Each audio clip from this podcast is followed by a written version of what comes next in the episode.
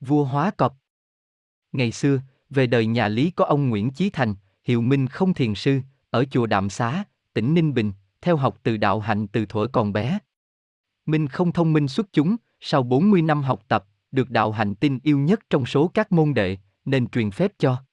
Khi đạo hạnh sắp chết, có dặn Minh Không, xưa Đức Thế Tôn đạo quả đã viên thành mà về sau còn bị chứng kim sang, ung thư, huống chi ta pháp thuật chưa đến chỗ tuyệt luân, tránh sao cho khỏi bệnh. Nay ta thác sinh làm đế vương, nếu mai sau có mắc bệnh gì, ngươi nhớ mà cứu ta với.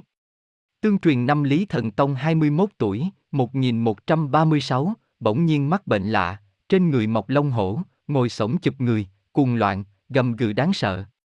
Triều đình phải làm củi vàng nhốt vua trong đó. Các danh y trong nước được vời đến cũng đều bó tay trước căn bệnh khó hiểu của vua.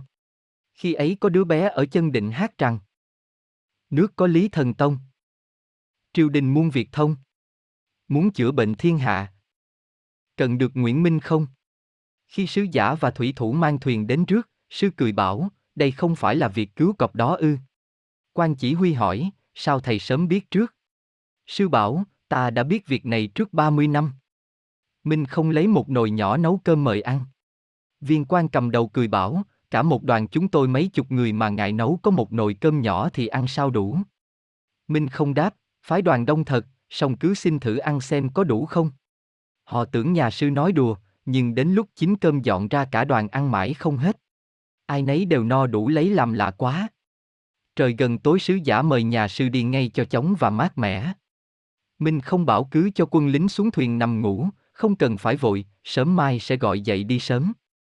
Mọi người xuống thuyền ngủ, đến sáng ngày Minh Không đánh thức dậy, thấy đã đến bến Kinh Đô, cách xa mấy ngày đường. Cả đoàn đều kinh ngạc về pháp thuật tài tình của Minh Không.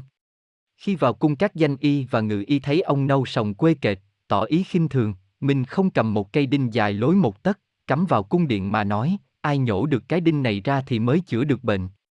Các lương y đua nhau mà nhổ, chẳng ai nhổ được. Minh Không đưa hai ngón tay khẽ rút một cái là đinh ra ngay.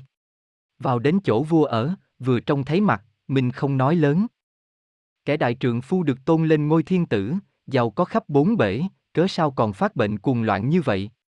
Vua nghe thấy sợ hãi run rẩy. Minh Không sai lấy dầu đổ vào vạc nấu sôi 100 chập, rồi thò tay vào quấy, đoạn múc dầu tưới vào mình vua. Dầu sôi tưới đến đâu thì lông rụng tới đó, trong chốc lát người vua lành lặn như cũ, bệnh khỏi hẳn. Vua Lý Thần Tông trở lại bình thường, tôn Minh Không làm quốc sư và tạ ơn rất hậu, nhưng Minh Không không lấy gì cả, rồi cáo từ ra đi. Minh Không được đổi từ họ Nguyễn sang họ Lý của vua, cấp cho nhà ở, ban lộc mấy trăm hộ và được miễn thuế má. Vì vậy, sau này người ta mới gọi sư Minh Không là Lý Quốc Sư, ý chỉ vị quốc sư họ Lý. Không chỉ nổi tiếng vì đã chữa bệnh cho vua, thiền sư Minh Không còn là người có công xây dựng rất nhiều ngôi chùa trên nước Đại Việt. Sử chép rằng, sau khi tu hành đắc đạo, sư Minh Không trở về quê nhà ở Ninh Bình, dựng chùa Viên Quang, sau đó lại lập nhiều chùa ở Phả Lại, Bắc Ninh, Giao Thủy, Nam Định, Vũ Thư, Thái Bình, để tu hành. Trong suốt cuộc đời, Nguyễn Minh Không đã dựng tới 500 ngôi chùa trên đất Đại Việt.